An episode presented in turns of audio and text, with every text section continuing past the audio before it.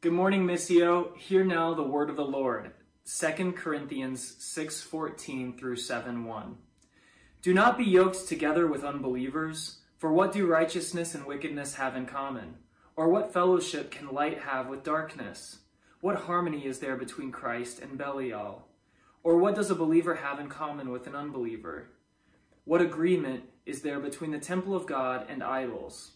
For we are the temple of the living God. As God has said, I will live with them and walk among them, and I will be their God, and they will be my people.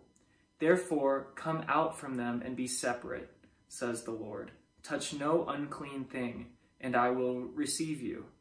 And I will be a father to you, and you will be my sons and daughters, says the Lord Almighty. Therefore, since we have these promises, dear friends, let us purify ourselves from everything that contaminates body and spirit perfecting holiness out of reverence for God.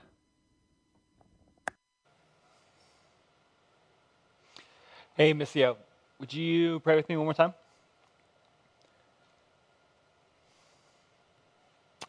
Jesus, we thank you that you're with us.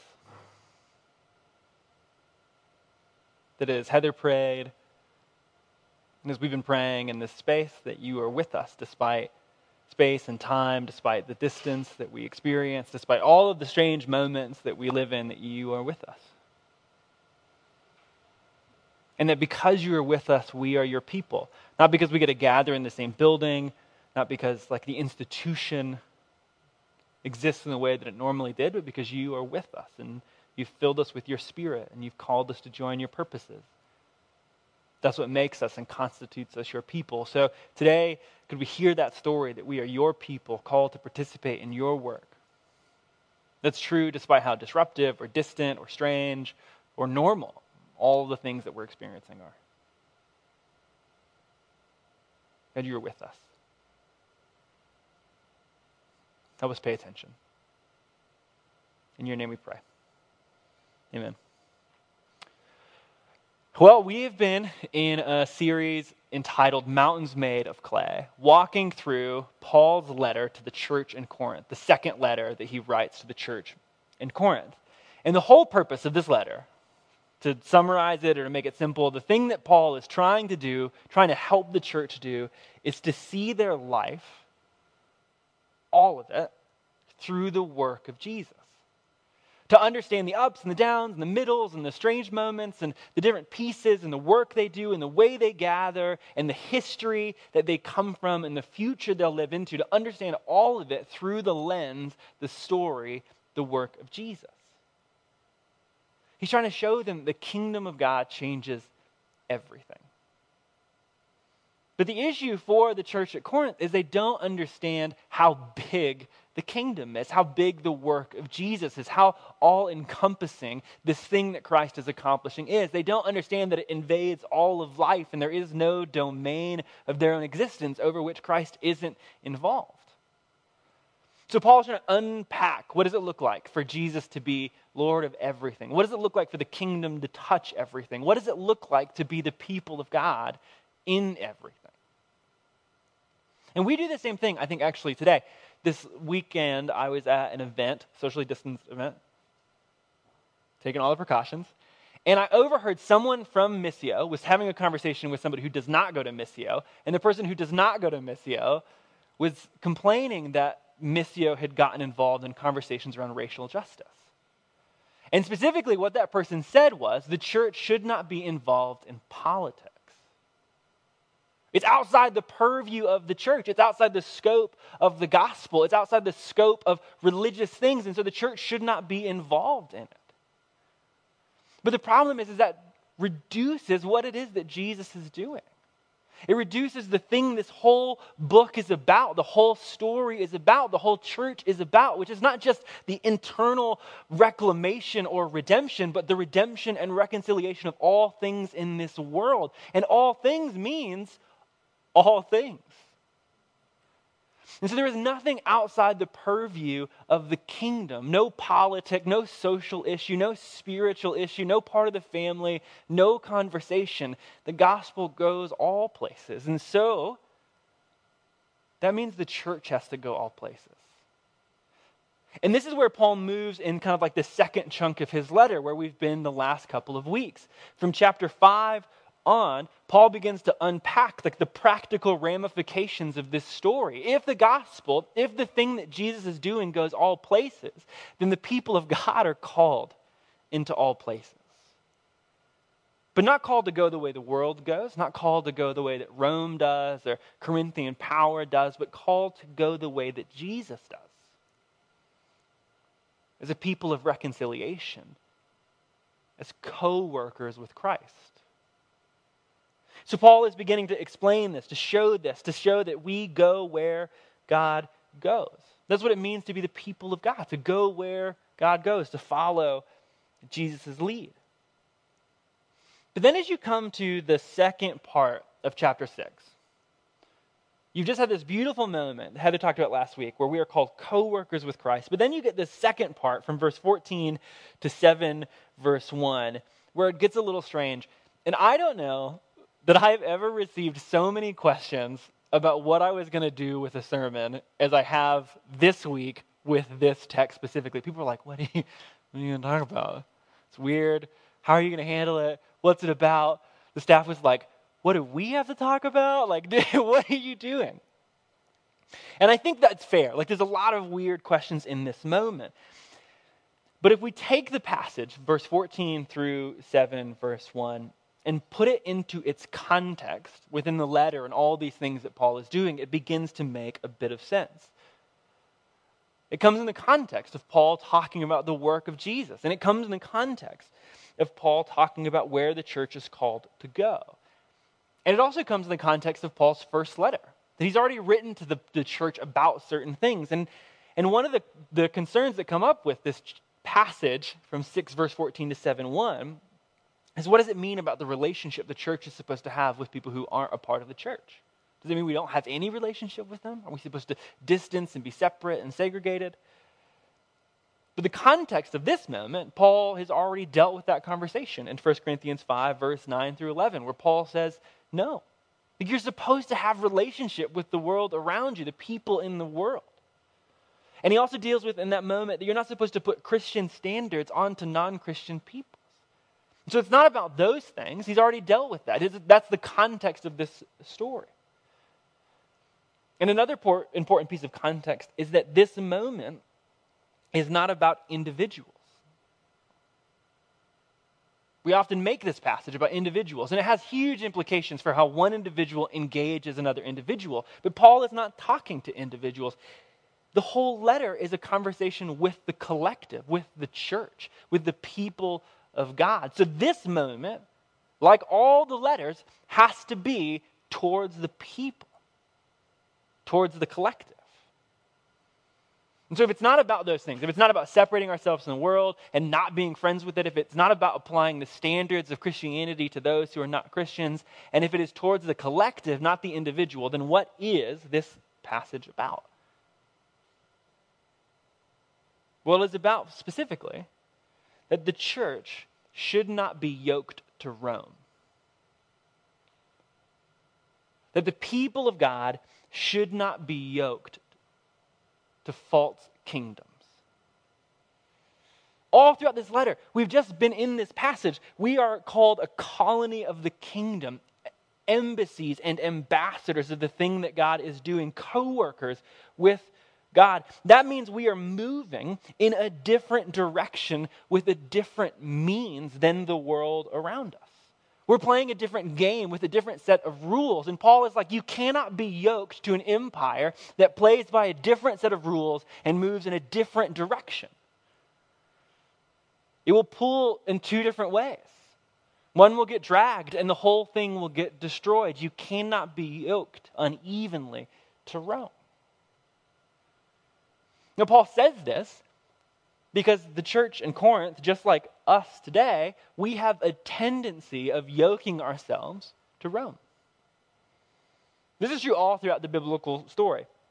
Whenever problems arise in the Old Testament, Israel looks to nations around them. In fact, one of the earliest sets of problems, Israel asked God to give them a king, And they say specifically, so that we might be like the nations around us. Let us be yoked like them. Let us look like them. Let's have a similar kind of ethic and way and politic as the world around us.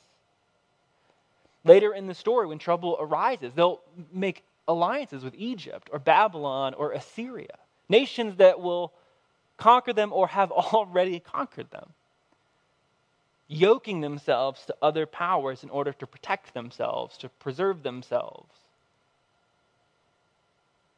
As you come into the New Testament, during the time of Jesus, you see that the Sadducees, religious leaders, have linked themselves to Rome, thinking that it would be easier to preserve the Jewish people and the way of Yahweh through this yoked relationship to Rome. And today, it's America. It's partisan politics. It's money, it's power. We yoke ourselves to these things thinking that's how you accomplish something in this world. That's how you control or change it or fix it. Oftentimes, under the best veneers of like hope and hospitality, we yoke ourselves to the world. And Paul says you cannot do that because as soon as the church becomes yoked to the world, the church is destroyed. It stops functioning like the church. It can't move in the direction or by the means the church is called to. This is what Paul says explicitly with his examples that come right after this. He says, You cannot be yoked to unbelievers. And then he goes on to say this For what does righteousness and wickedness have in common? Or what fellowship can light have with darkness? Righteousness is often a way of describing like the way of God. The way that God operates in the world, the way that the people of God are to operate in the world.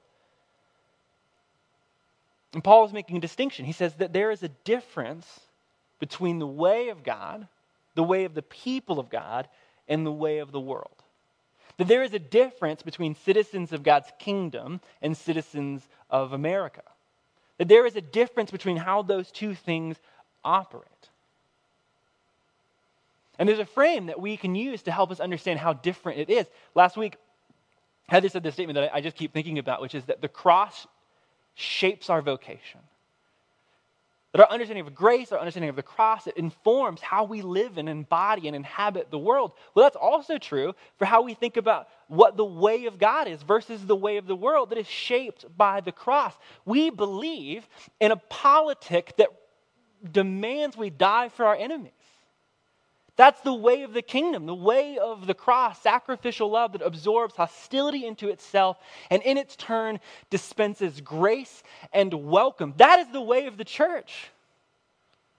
That's the way of the people of God is the cross of Christ. It shapes our vocation, it shapes our ethics, it shapes our citizenship. So Paul says, what way? What room is there for the way of God for righteousness and wickedness? None. Because an ethics of the cross doesn't make sense in a world rooted in power and control and management and coercive violence. Even when sometimes the, the institutions of the world and the church are moving in the same direction, like he's like, the, there's a difference in how they operate in the world. The way of God and the way of the world do not mix, they cannot be yoked together. To be yoked to the world will end in compromising the way of the kingdom. So he says that's one reason that we can't be yoked to Rome. But he also says you cannot be yoked to the world around you because they worship a different God than you do. In verse 15, he says this What harmony is there between Christ and Belial? Or what does a believer have in common with an unbeliever? What agreement is there between the temple of God and idols? There's two different kinds of worship one that worships God and one that worships something else. Now, I think in the church we talk a, decent amount about idolatry, about false worship, about worshiping other gods. So I think we're like kind of familiar with that language. And there's, I think there's maybe two ways that we can think about it. On one hand, worship is that which flows from what we love. Right? We love something, and that's how we know what we worship. So we'll, you know, try to do exegesis on our own heart, diagnose like what is it that we love, what is it that we actually care about, and that reveals what we worship. And I think most of us, if you come to Missio, like if I've had conversations with you, I think most of us are genuinely trying to love the God of the Bible and not the idols of the world. I think that's genuinely true of the people of this church and the people of the church generally, is that we've named this, we've like diagnosed it, we're like, no, no, I want to love Jesus more than I love the world. And I know it's hard and it's, it's tricky, and I'm working it out, but I want to. We want to love Jesus. But I think there's another kind of false worship that's almost more insidious than what you love, and it's what you believe works. It's what you believe gets things done in the world. What you believe is actually in control. It's less to do with what we love or who we love, and more to do with what we believe has power. God really believed that a lot of us love God, but we do not believe that God is in control. And we do not believe the way of God impacts the world around us, that it changes the world around us, that it matters in this world. Now, we might believe that God is powerful in a spiritual way. We might believe that God is powerful in an emotional way. We might believe that God is powerful in like interpersonal ways. But when it comes to the world, when it comes to the social justice, political ramifications around us, we don't believe that God is powerful or in control or that the way of God matters for that moment. We say we love God, but we live as though something else is in charge. We hope in finances or violence or power or even the political process or even our own smarts and our own expertise to accomplish something in the world around us. And all of it reveals what we really worship. Because what we really worship isn't always what we love, sometimes it's just what we think works. And Paul says those two stories, well, they can't be yoked together. That Christians are called into a different imagination about the world, a different story about the world, a different story about who has power, about who is in control, and about where the world is going. And that story that Christians are called into is what's supposed to animate everything that we do when we gather the table, when we you listen to me. Why else would you do that? When you sing songs, when you practice in your home, you're animated by a different story.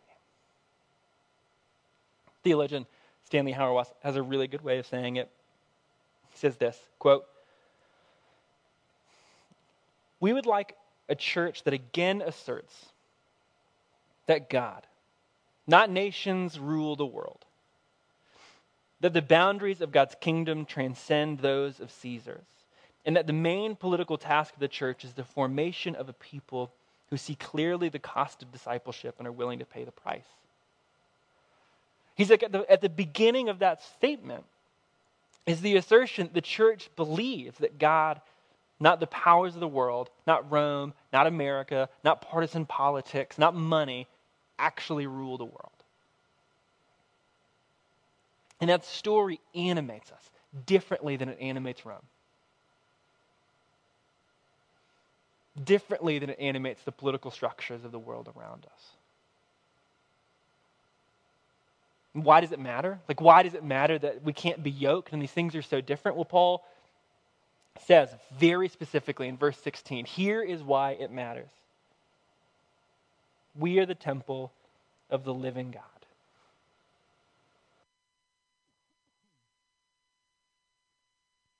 We are the temple of the living God. All throughout this story, Paul's letter, all of Paul's letters, really, he is using different metaphors to try to help us understand what our vocation is, what it means to be the people of God. Sometimes he'll say embassy, sometimes he'll say body of Christ in the world. Sometimes he'll describe us as a family, sometimes, like right here, as a temple. And each of those metaphors are getting at a similar kind of idea that the church is called, constituted, formed to extend God's way into the world. That we have been called and constituted and formed a people to extend the way and rule and presence of God into the world around us, into our families and our neighborhoods, our workplaces, even our very lives. And that's why the church has been formed to extend God's work into the world.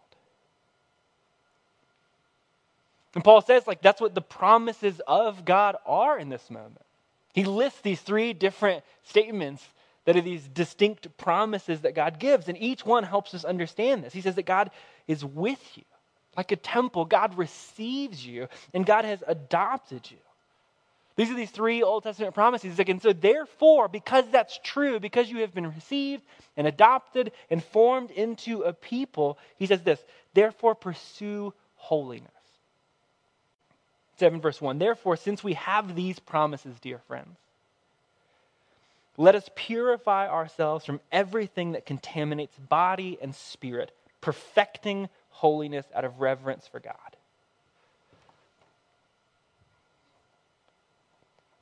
Perfecting holiness.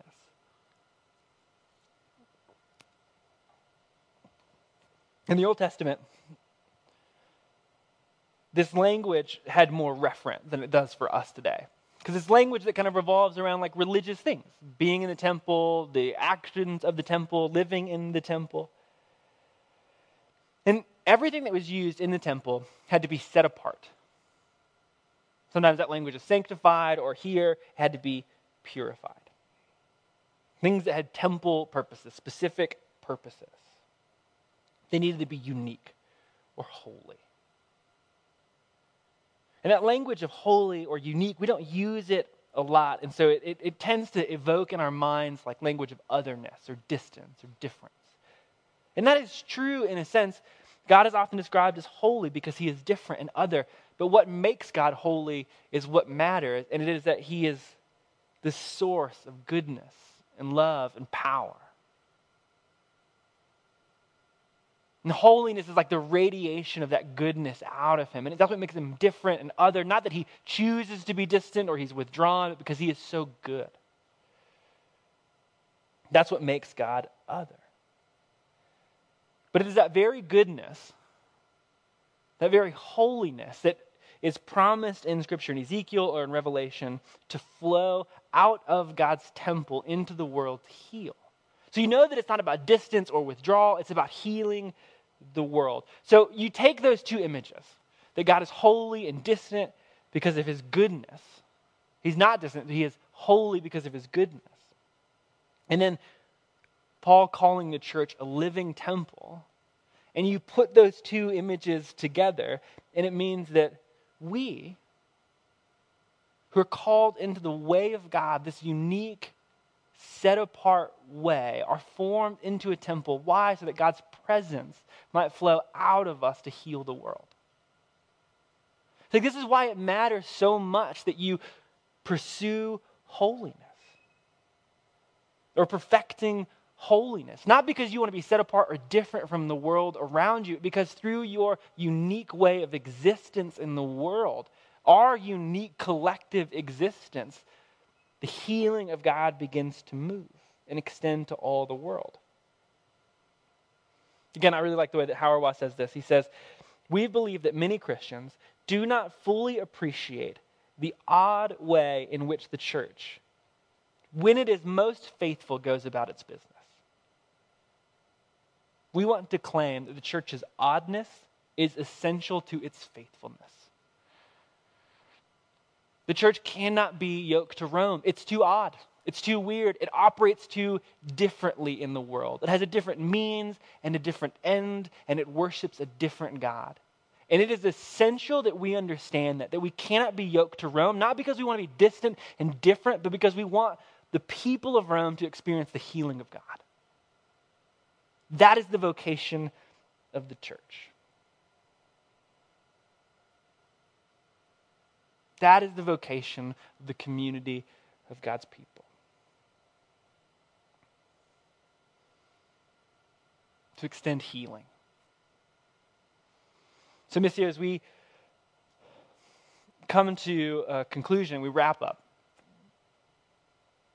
I just want to ask you three questions. Three questions to help us think about what it is that Paul is calling us into, what it is that God is inviting us to participate into. And the first is this Missio, who do you believe has power and control in our world? Who do you believe has power and control in our world? This is the first thing that we have to identify in terms of are we yoked to Rome? Do we believe the same salvation story that Rome does? Or do we believe the salvation story of the Bible? Second, what do the habits and ethics and actions of your life and community reveal about who you trust? Just pay attention to the collective existence and to your own life and take notes and ask questions. And where does it reveal that we actually trust and what we actually believe is in control? Because if we spend all of our time investing in gaining enough knowledge in order to solve problems, then, oh, obviously we trust ourselves and our own mental acuity to be able to accomplish purposes. Not that education is bad.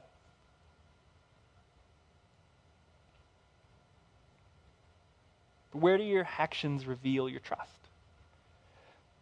And finally, where do you need to perfect or pursue holiness? Not as a way of distance and withdrawal, but as a way of walking into the unique way that God has called the people to live to extend healing. So, where is it you need to trust that God is actually in control? Where is it you need to pay attention to the things that God is doing around you? Where is it that you need to know God's story about you over Rome's story about you? Where do you need to pursue holiness? And Missio, the easiest place to begin is at the table.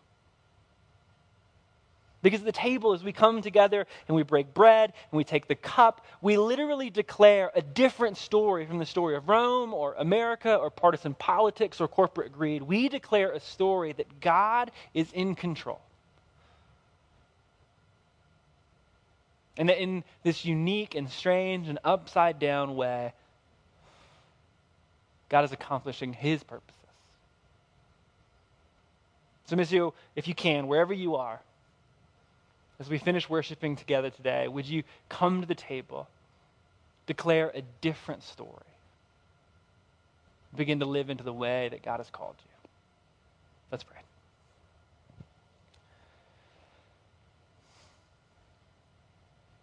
Jesus, today, as we hear your story and as we gather at your table, would you help us know the story of you? Would we see all the places that we trust a different story, a different gospel, one of, of power or violence or money or idolatry, whatever it is? Would we see where we trust that story and turn and trust you? And as we trust you and trust the story that you're telling of this world, would it reshape everything we think, how we practice, how we live, where we pursue? So would we live into the unique way of you that only makes sense in light of your story? To be with us. In your name we pray. Amen.